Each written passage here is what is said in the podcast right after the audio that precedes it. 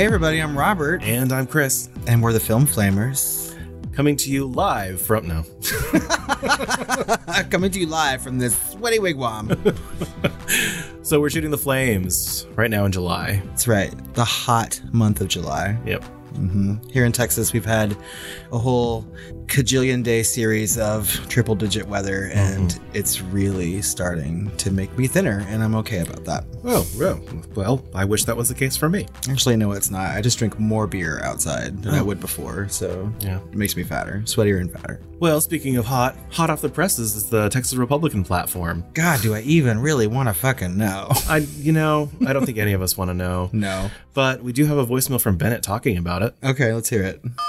Hello, tired queens. This is Bennett calling. I know it's been a while since I've done a voicemail. It's been super busy lately. It's a summer is my. I work at a beach resort there, so that should tell you that summer is my busy time. So I don't get a lot of I don't get a lot of downtime there. But anyway, I know you guys don't talk politics that much too much on this series, but you know, um, but after a well, show uh, podcast, should I say? But um, boy, after last week, it's kind of hard not to there. But I was going to call earlier to to, to ask about uh, news I had heard about the um, Texas GOP and their whole weird party platform thing they came up with last week. As that was like, I thought that was going to be the weirdest or the craziest thing to come out of the news last week, but. But now the Supreme Court has had to come in and say, no, we're going to steal the thunder and ruin everybody's lives, especially one gender in particular there. But anyway, uh, I remember hearing about the Texas GOP coming together to have a convention or something and deciding like, oh, that Biden didn't win the election. I was kind of like, okay, what's doing then? I heard him say something about, you know, gays being an abnormal lifestyle or something. And I'm kind of like, okay, again, what's new?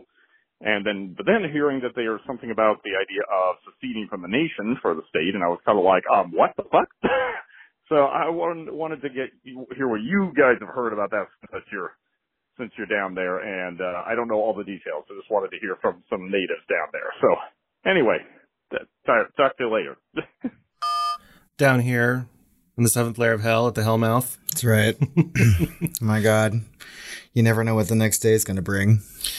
Yeah, so I mean, generally the Texas Republican platform, when they whenever they release it, uh, generally you know pre- preceding various elections, you know they convene or whatever, and you know it's generally seen as a joke, you know, but of course less so this time since there seems to be a kind of a a national kind of Christo-fascism movement, particularly against women and gays. And so, yeah, you're you're not wrong. Um, there's a lot of stuff in there, uh, and I've read all through it. Uh, that is, you know, gays or any kind of homosexual uh, is a choice and a lifestyle and is abnormal, and they want to abolish the ability for them not only to get married, but for them to say that they are domestic partners, as well as the ability to adopt children. And of course, there's always stuff about secession, as far as I know, but they explicitly point out their their right to secession, which of course would just end in a pointless war or the removal of the Texas government by the national uh, military or something. You know, who who can say the weather's changing so fast politically in this country? You know, uh, especially with the Supreme Court stuff. Obviously, not only just like the, the gun stuff and the the you know the lack of well, I was going to say separation or lack of of church and state, but now of course with the uh, repealing of Roe v. Wade, which is just kind of devastating. Now, it's obviously not making any kind of abortion illegal, but it does not prevent the states from doing so. Right? So it leaves it up to the states. Yeah, and I'm at least happy that you know women have you know places to go to to you know receive the kind of care that they need. Right? It's it's their it's their choice, it's their body, obviously, and the government has no business in anyone's lives in that particular way. However, when you think about them getting prosecuted when they get back to certain states and and things like that. It's just truly truly frightening. And I mean, I, re- I read last Friday at the time of this recording, like after their ruling on that Clarence Thomas's agreement, like sort of lining out the next things that they should be looking at, like contraceptives and gay marriage, and it's just I don't know. For Clarence Thomas to do that of all people, certainly because of his wife's involvement, you know, with uh, you know the attempted coup and, and everything else, and the big lie, and and it, you know, it's kind of making me sick, like the whole thing. Um, I was kind of against expanding the the court and kind of just kind of trying to do things kind of naturally because as soon as you start adding or removing people, you know, Republicans can do the same thing, you know.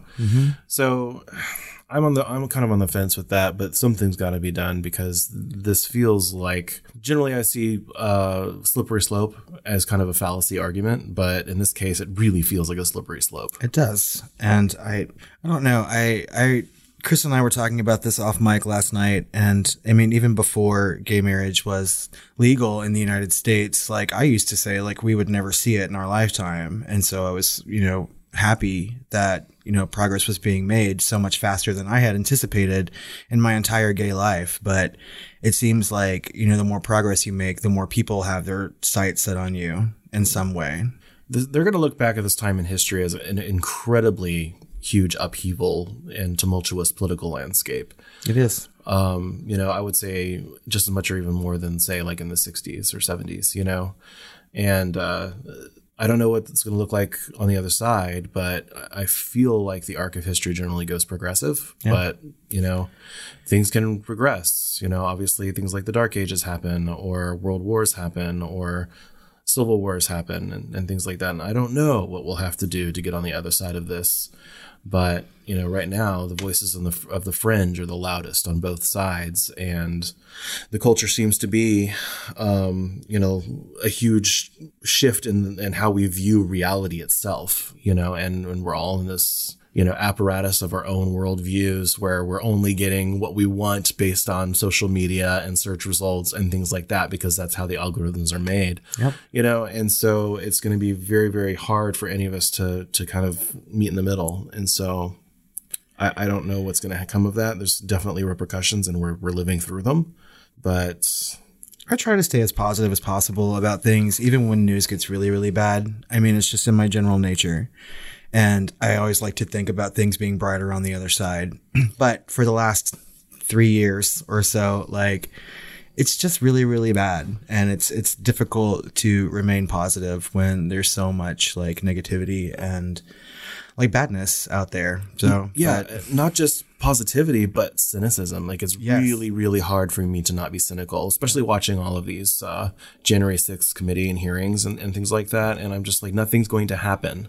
These people have too much money and power, you know, to actually face any repercussions because that's how our fucking country works, you know, and I hate it. Well, and in the long term, I mean, like, it, I feel like our constitution is constantly being bombarded, and like, I, I just, it's, it's, it's hard to not be cynical, like you said, and it's hard to be positive when you feel like the entire constitution or things that your country are based on is like going down the toilet, like every day. I feel like everything, if not maybe not everything, but a lot of this depends on what's ha- what's going to happen when you know in these midterms. Yes, as well as specifically the 2024 elections, because a lot of apparatus is moving into place to get the votes you want and only count the ones you want.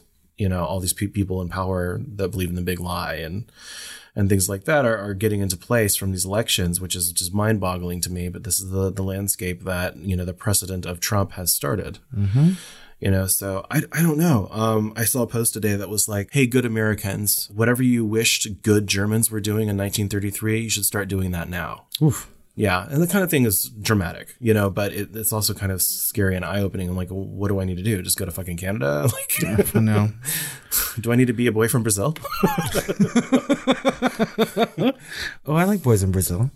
Uh yeah i i don't know. I it's just a lot. And bennett just so you know, like down here in Texas, things it seems bad. You know what I mean? But there are still a lot of good people down here who have good intentions. Well, and, yeah, and you can look at our elections. You know, right? We're getting more and more purple, right? Exactly. Like it's it was like twenty percent, you know, difference, and now like the last election, it was like what, like 10, 9, 8 something percent difference between, you know, uh, progressive versus conservative winning elections across the state. And so we're getting more and more purple with every cycle. So it's not all bad. This is just the, the Texas Republican platform, which I said is usually a joke. Yeah. Right. Because, you know, uh, they would need a lot of unanimous kind of power at the, uh, you know, the state, state representatives, state senates, and things like that in order to, to do all of this. Well, I mean, states can't secede anymore. I mean, they would totally have to change that fucking amendment. But a lot of our, our progressivism in Texas is based on the national progressivism, That's you true. know, brought about mm-hmm. by like the Supreme Court. And without that, you know, as a kind of a foundational backup, like a lot of this stuff is kind of within sight and that's scary. Like if, if they tell me I cannot get married and I cannot have children, I'm not going to stay here. And they would love that. They would love for Texas to have no gays, you know, from this I would stay and flaunt it right in their face. It's okay. I do think I don't know if this is actually true, but I, I I did hear and read that the log cabin Republicans for the first time were barred from being a part of this, I don't doubt it. and they were not uh, able to enter the room. So, and look for those of you who don't know, the log cabin Republicans are generally you know the gay Republicans, right? Yes. And So I mean, it took them a long time to even get to be invited to national committees, or you know. So I don't know. That's I'm not surprised, but that's saying something about the Texas GOP stance. Yeah. it's all ridiculous. and it's exhausting. So we should move on to horror, actual Yes. horror. Let's do that. I mean, that's enough horror. horror. Chris, we have two reviews this month. Oh my god! I know, an embarrassment of riches. The first one comes from one of our favorite and longest listeners, Nikki. And she titled it My Favorite Podcast, Hands Down. She said, I decided to briefly come to the dark side, i.e., join iTunes, just long enough to provide a review. I love podcasts, and this is by far my favorite podcast. Honest reviews, interesting trailers, and horror news and insightful deep dives, all of which keep the content fresh and keep me coming back. A good friend recommended I start listening when I asked her for recommendations for horror, and I can't thank her enough. Shout out to Ashley. Hey, Ashley. They take suggestions and give their listeners a voice by reading comments, reviews, and tweets, which makes their audience feel like they are part of the discussion in a real way. Clearly, I'm a fan of Robert and Chris, and always will be. Aw. Oh, thank you, Nikki. So glad you came to the dark side for a minute. So we really appreciate that for sure. We really do. Uh, our next review is from uh, our new patron, Melissa. And she said, truly adore. And she said, I love this podcast so much, so much so that I recently became a patron. The flow of this show makes it really easy and enjoyable to listen. The Hellraiser and Carrie episodes are by far my favorite so far. Keep up the amazing work. Oh, thank you, Melissa. And thank you for joining us over on Patreon, too. I'd love to know what makes it her favorite, you know? Yes, tell us. Is it because those are some of your favorite movies, or is it because, like, I know our Carrie episode is pretty funny? yeah, I really love our Carrie episode. It's one of my favorites too. It makes Uh, me laugh. Hellraiser, I don't really remember. Probably because we were doing Pinhead's voice so much. It was a good episode too. I mean, I could see how people would pick those as their favorites. But yeah, Melissa, reach out to us. Let us know why those two are your favorites. We would like to talk about that. Yeah. We got some comments too. We got a comment from Bennett about our episode on Showgirls. Chris, why don't you go ahead and read that one? Sure.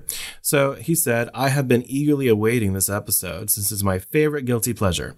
However, describing it as, quote, an erotic drama is a real fucking stretch. Even more of a stretch than a Nomi lap dance, and that's saying something.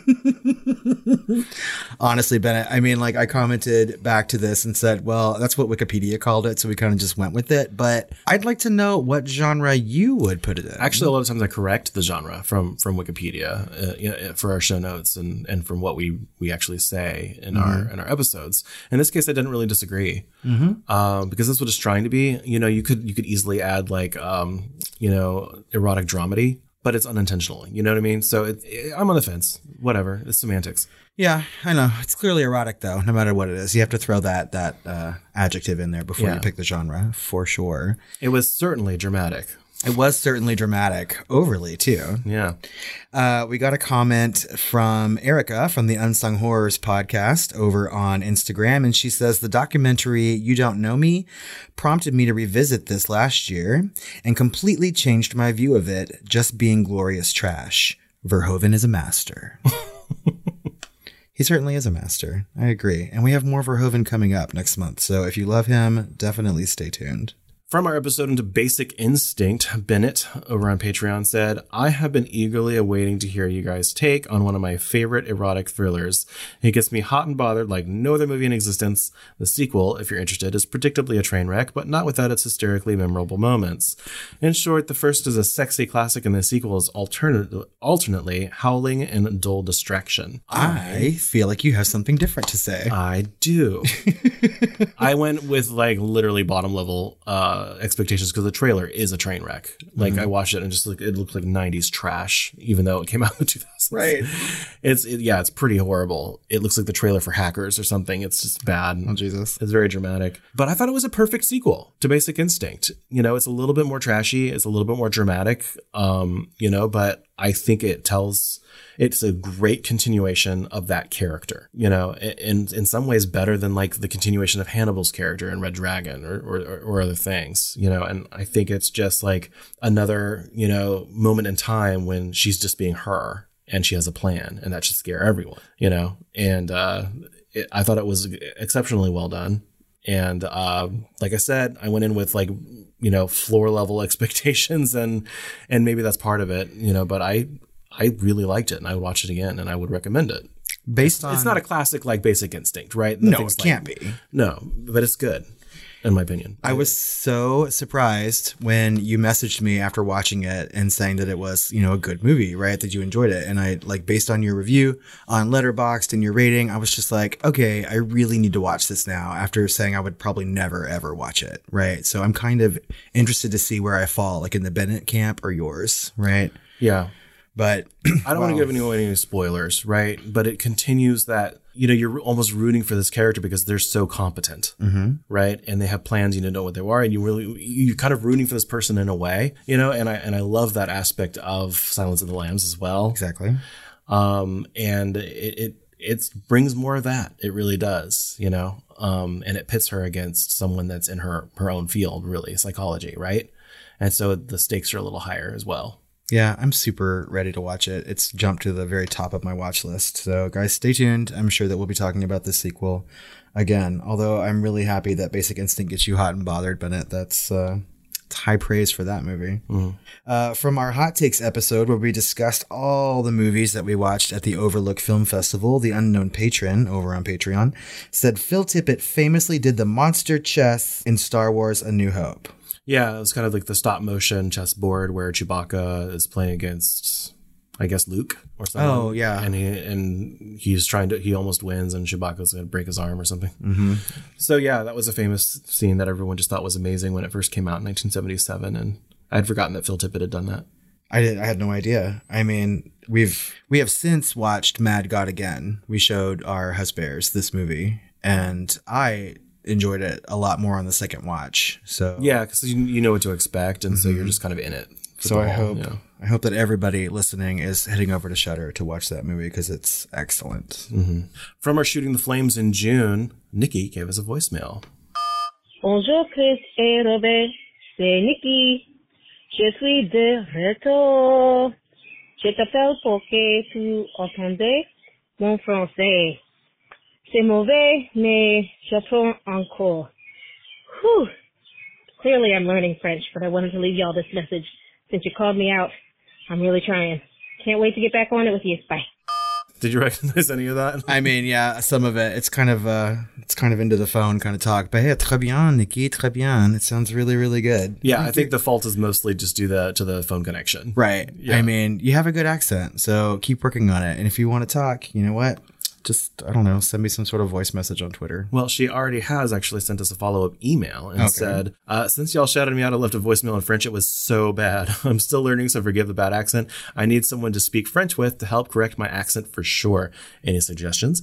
Anyway, Jensen Ackles. Ack! I will die to see him on The Boys. And you should consider a series of 80s kids horror gateway movies Labyrinth, Legend, Willow, The Dark Crystal. Love them all. Maybe throw in Secret of NIMH. Thanks, Nikki. Well, of course, I'm watching The Boys, and you're going to pick it up Yes. sooner rather than later. But, you know, uh, I just, I'm right up to the, to the next, you know, episode. Uh, by the time this comes out, um, uh, the last episode of The Boys this season will not have premiered, but you know I'm updated and I'm seeing Herogasm and all the other things that are happening. And Jensen Ackles is great in it. He's great. He's fucking beautiful. I mean, I haven't seen any of this season yet. Obviously, I still need to watch season two, but I have heard so much about what happens in this season already. It's almost kind of escapable in a way that the first two seasons were not on social media. A lot of people are talking about it, and I think they've kind of upped their game a little bit. Yeah, The Boys has like gained more and more like exponentially following, right?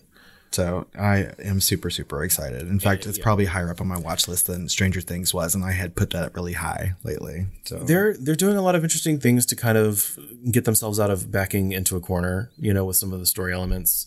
And Jensen Ackles is part of that and his character.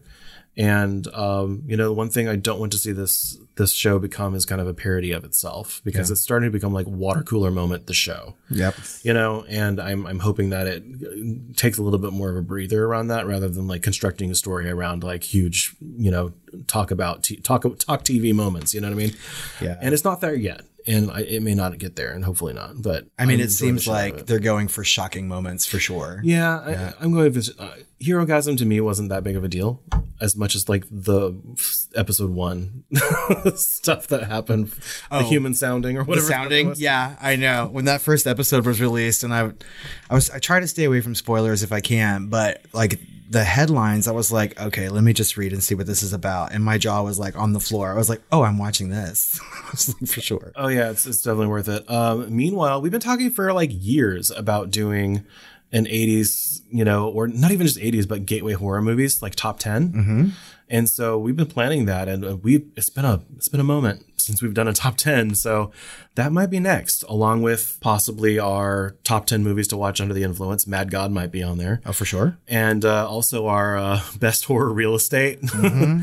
so I don't know. We'll see what happens, but some of those top 10s are coming up. For sure. And I feel like some of the movies that you've listed, we would totally deep dive into at some point. Oh yeah, we've mentioned Labyrinth and Legend and Dark Crystal and you Definitely know, we've even done a Patreon episode on Dark Crystal. I think Uh, the series, or we talked about we it. talked about the movie. I thought, and maybe a, a little hot takes on the series. I don't know. it's been a long time. Look at our catalog; it's there. Yeah, in some way. Look for us because we don't. we don't know what we talked about. We've forgotten. We forgot last week. Uh, on our episode from Exorcist 2, The Heretic, oh, this is a blast from the past. Bennett over on Patreon said, I listen to this episode again now and then because it's one of the funniest on this podcast. I still haven't gotten around to watching Exorcist 2 for myself yet, mostly because I don't want to waste money renting it online, but also because of that excruciating trailer music. If you don't know what I mean, it's all the yeah, yeah, yeah. We know what you mean. Please tell me that's only in the trailer because I was at work today and couldn't get it out of my fucking head. I was shocked when you mentioned in another episode that the late, great Ennio Morricone scored this film. Hopefully, the rest of the score was an improvement because goddamn, that one piece can make you want to slit your fucking wrists. It's gold, and it was all in the trailer, and it was all throughout the movie. And I responded to this, and I told him, "No, it was the actual fucking soundtrack." Yes. And then his response was, "Mother of fucking Christ." Hopefully, Morricone didn't die listening to that piece of shit. It could kill anybody. Uh, you know what? Speaking about like past funny episodes or favorite episodes, that is one of my favorite episodes we've ever done. oh god, that soundtrack! Dun dun dun dun dun dun dun dun dun dun dun dun dun. yeah, yeah, yeah. I loved recording that episode. I love going back to listening listening to it again. It's really fucking funny because that movie is enjoyable trash. So Bennett, do yourself a favor, go watch it. You're gonna look can laugh your ass off, not slit your wrist. Hmm. Speaking of yeah, yeah, yes, we have a new patron. Oh my god, we do, and her name is Melissa. That's right. She just left us a review that we read and joined the Patreon family. So welcome, Melissa. We really appreciate that.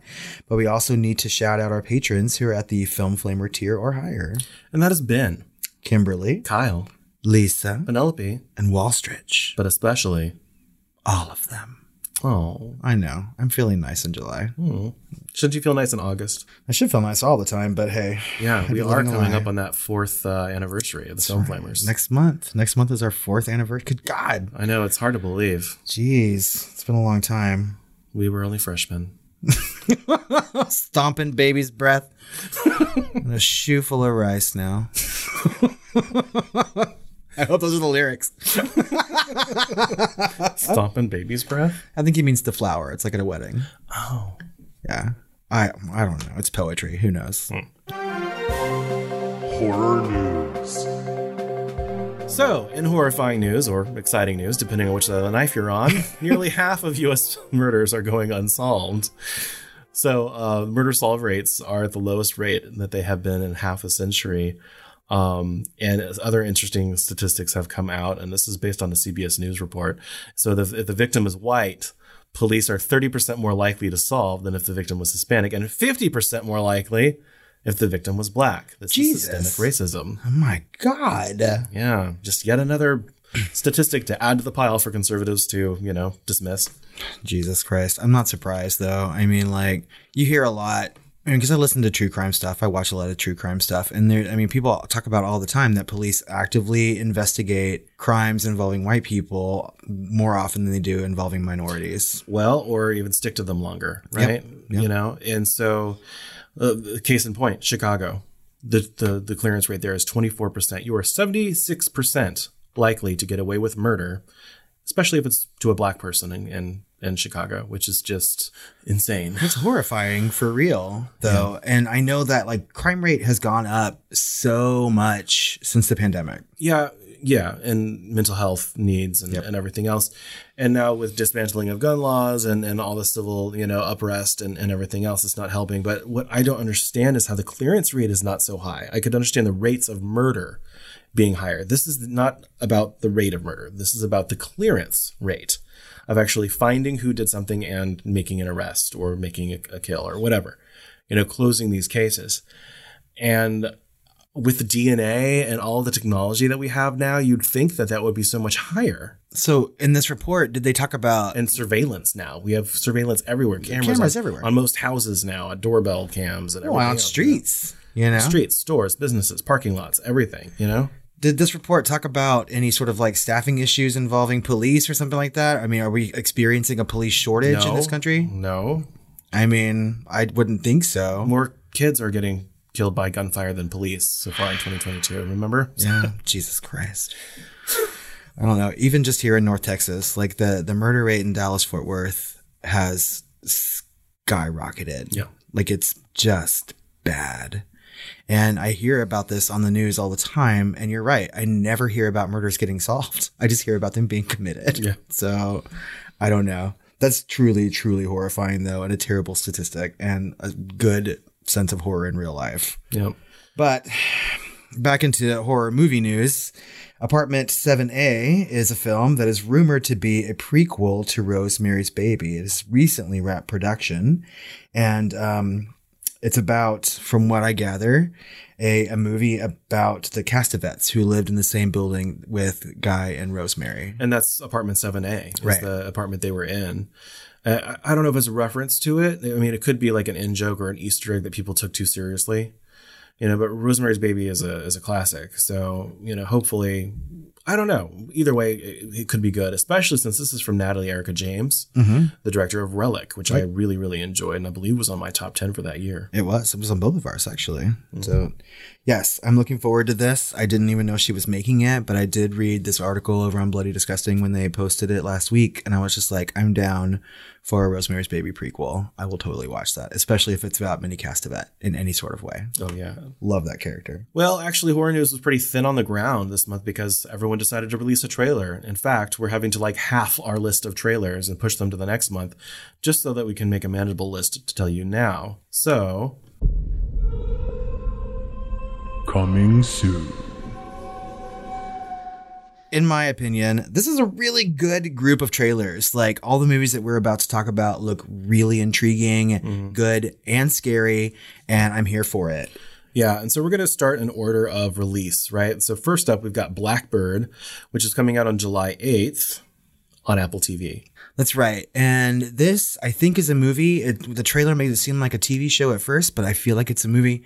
And it has Taron Egerton, and he is being sent to a prison because he's an inmate himself to sort of infiltrate a prisoner there who's suspected of killing 14 women, although he was only convicted of killing one. Yeah. And they want information and they want a confession. So they're sending him in to befriend and sort of elicit that conversation from him. It's supposed to be based on a true story. Mm-hmm. Uh, and so he's taking, you know, he's like in this like kind of white collar pr- prison, I guess, and he's being put into this, you know, maximum psycho security, you know, Yeah. prison, and he has to like befriend this guy. Same actor that was actually like the uh, incompetent, uh, you know, catalyst guy who thought he was a super spy in I, Tonya. Paul Walter Hauser. Yeah. he's good. He's such a good actor, and he he looks especially good in this trailer. His voice is affected in some way. It seems like he is really like into this character and into the moment, and it looks really really good. It's from Dennis Lehane, who did things like Mystic River, right, the novelist, mm-hmm. and so I had not even heard about this movie until you put it on the docket, and I was watching the trailer this morning, and I was just like, God, now I have to sign back up for Apple TV again. I'm like, shit, it looks excellent. Plus, Taron Egerton is fine, and he's like shirtless in the first moments of this trailer, and I was just like, oh, how do I re sign up for Apple TV like right now? So next up, we've got Prey from Hulu coming on August 5th.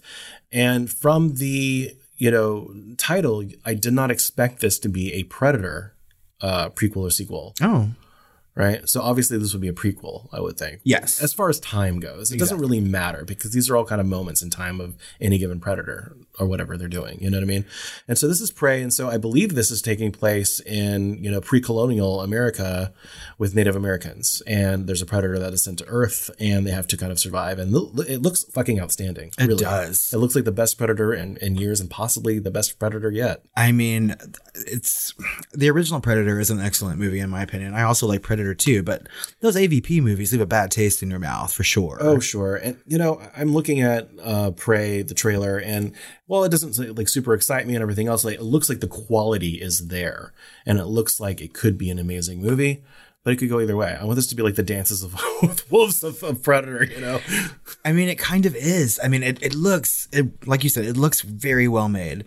And um, it looks like a really good story because a lot of it is revolving around like, you know, a, a, a female Native American who wants to go out and hunt like the men in her tribe do. And she, she feels like that she's just as capable. And so she takes it upon herself to sort of destroy this predator. There's a really awesome moment in this trailer where she's hiding from a bear and it's like it's like probably the best bear attack scene since fucking uh, Annihilation. And she thinks that she's just about to die, and she looks up, and the bear is being dragged away and then hoisted into the air by one of the invisible predators. And I'm like, yes, I am so ready for this movie. My one complaint about the trailer is that it's all in English, right? They're speaking English to each other. Yeah. But I read today that there's another version that's gonna all be done in some Native American language. So it's Which either- it really should be. yeah, it's been dubbed or something like that. Oh, and Oh. See, I'd rather them I would rather them just speak the language. I would too. I feel like it'd be a little bit more authentic and Yeah. better. That's hard to do. Yeah. That's really hard to do. Like in, in Dances with Wolves, for instance, they did that, but it was a dying language. It still is, right? But like the the woman who actually was on the reservation that taught like uh, whatever the language is for the Lakota uh, was brought in and actually starred in um, Dances with Wolves. And after her death, you know, she made sure that everyone was, was speaking mostly accurate. You know, that's one of the best and the most special things about that movie is that you're actually hearing a dead language being spoken by one of the last peoples that know how to speak it and pronounce it. You know, and so they were, you know, all these other Native Americans are speaking all of their, you know, separate languages. And so she had to bring all this giant cast together to speak this one thing, you know, kind of phonetically. And, um, you know, that's what they'd have to do in this cases because so many of these are dead languages or close to dead, you know, that it's tough to, to get a whole cast to do that the entire movie through. Yeah, I mean, I, I don't know how this is going to be. I, I mean, I would like to watch both versions, right? Just because I feel like making it in a more authentic sense would be better for this particular movie. Yeah. I mean, because it looks it looks great, but when people are speaking in this trailer, it's kind of off putting, and I'm like, really take the time to make it more authentic. Also, the lead doesn't really super look Native American to me, but Uh, it, she may not be. I don't know. I mean, but I, I really do want to see this movie. I have been looking forward to it all year, and I'm glad that I already have Hulu. She kind of looks like an Aubrey Plaza. Yeah, she got that look about her.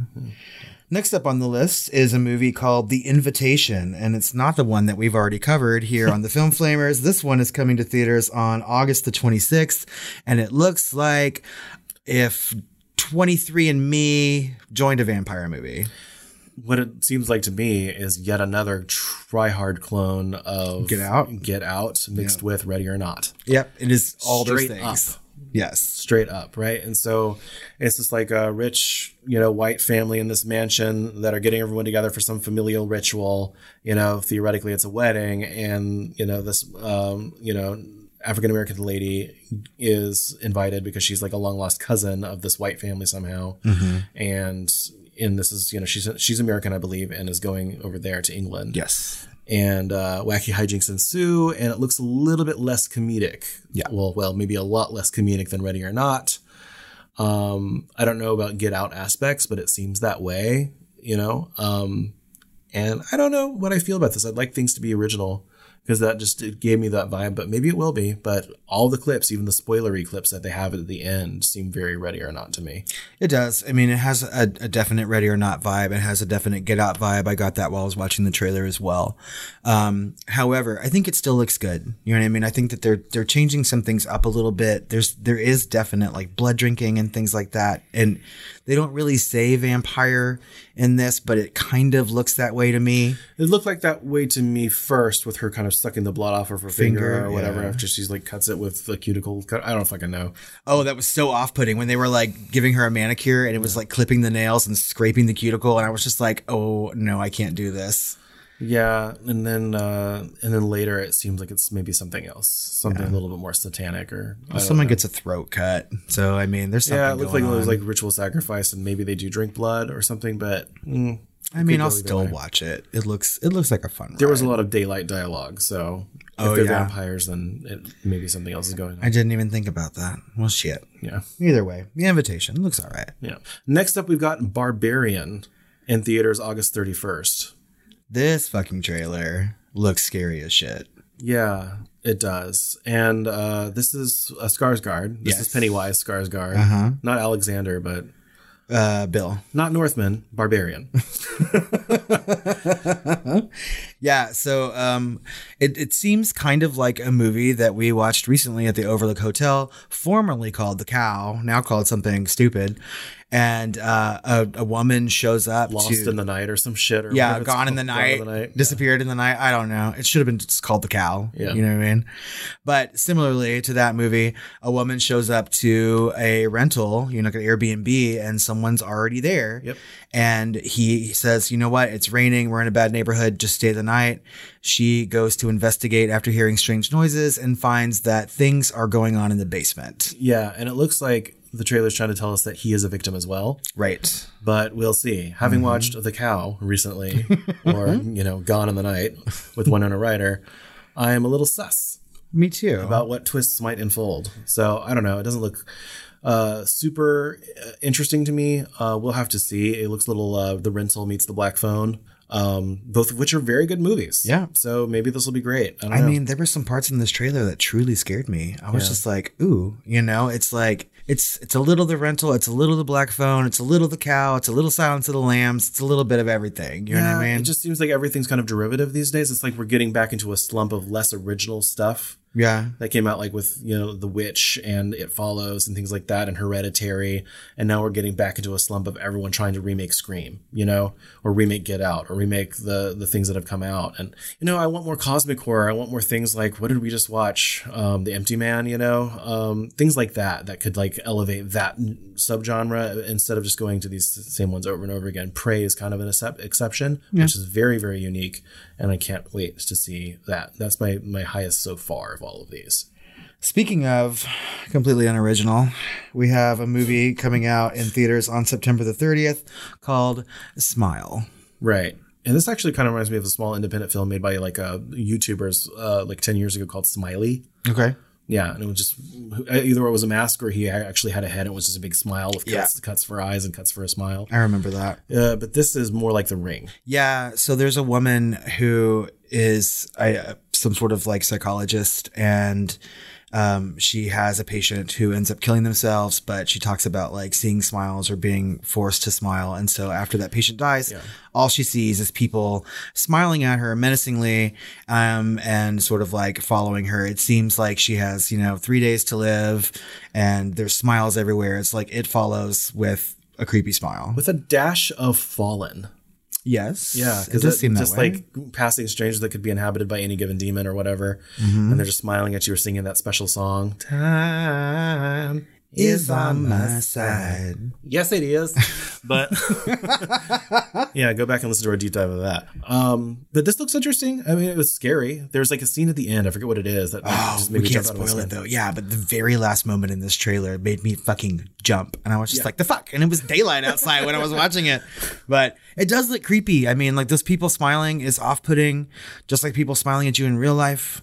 I prefer a resting bitch face. Yeah, and But- nothing beats a competently made mainstream horror movie. Yes. Really, I mean, if you get down to it, if it's competently made, um, the Black Phone is a perfect example. was There's gonna say, nothing special about that movie, but it was so competently made and told that it was just a, it's you know a solid and could be a you know an upcoming classic depending on on you know how it's received after release. I would say that so far, I mean, because we're talking about movies so far, and then our last trailer is going to be a TV series, but the movies that we've talked about in these trailers, they seem good, right? Some seem really good, but there's nothing in that list that I would say, no, I'm not watching that, or it looks terrible, you know? And so I, I feel like that's really good Yeah. for upcoming horror. Right on. The only thing I think of these that I might miss would be Black Bird because it's the most horror adjacent of them, mm-hmm. and I I don't know about caring how much I care about like prison procedurals. Now I do love like the profiling stuff. Like I loved David Fincher's series Mindhunter, yeah. Mindhunter. You know, and that's this seems kind of in that vein. You know, so I might, and of course I love Taron Egerton, but I don't know. That's of all the things, especially on Apple TV, like I might miss it. I feel like that that might be like pretty high up on my list, like Prey, just because it's something that's in my wheelhouse, Yeah. you know? If, it, if it gets really good reviews, then I'll make a point to see it. Last but not least, we have The Midnight Club, which of course is close to my heart because it's based off of the stories or the anthology book by um, uh, Christopher Pike, which is kind of formed by, you know, these dying kids that are in this hospice, you know, with with uh, terminal cancer and things like that, and they meet at midnight. You know, whoever happened to survive that week, you know, meets at midnight and tells these stories. You know, kind of like Are You Afraid of the Dark, but way more adult. And so, what I'm thinking they're going to be doing this series, and we've talked about this probably at least twice on, you know, with news, Yeah. is um, bringing in some other Christopher Pike stories and books uh, to do as you know one shot episodes, which I'm excited to see. I am not impressed by this trailer. no. It seems very YA, yes. and of course the book was YA, but very adult things happen in those stories. So it'll be interesting to see how they do this. Now, of course, one of our favorite people is producing this. That's right. Flanagan. Yeah, Flanagan. So we'll see what happens. So, you know, uh, basically everything he touches tends to turn to, to some form of gold or precious mineral. So, I mean, it's, it's the next thing in the pipeline, right? Which we've already said. The pipeline. And uh, it's Flanagan, so it's got those two things going for it. I like a good like serial type anthology show. I know nothing about these books. I've never read them, so I'm going in blind, which makes me happy.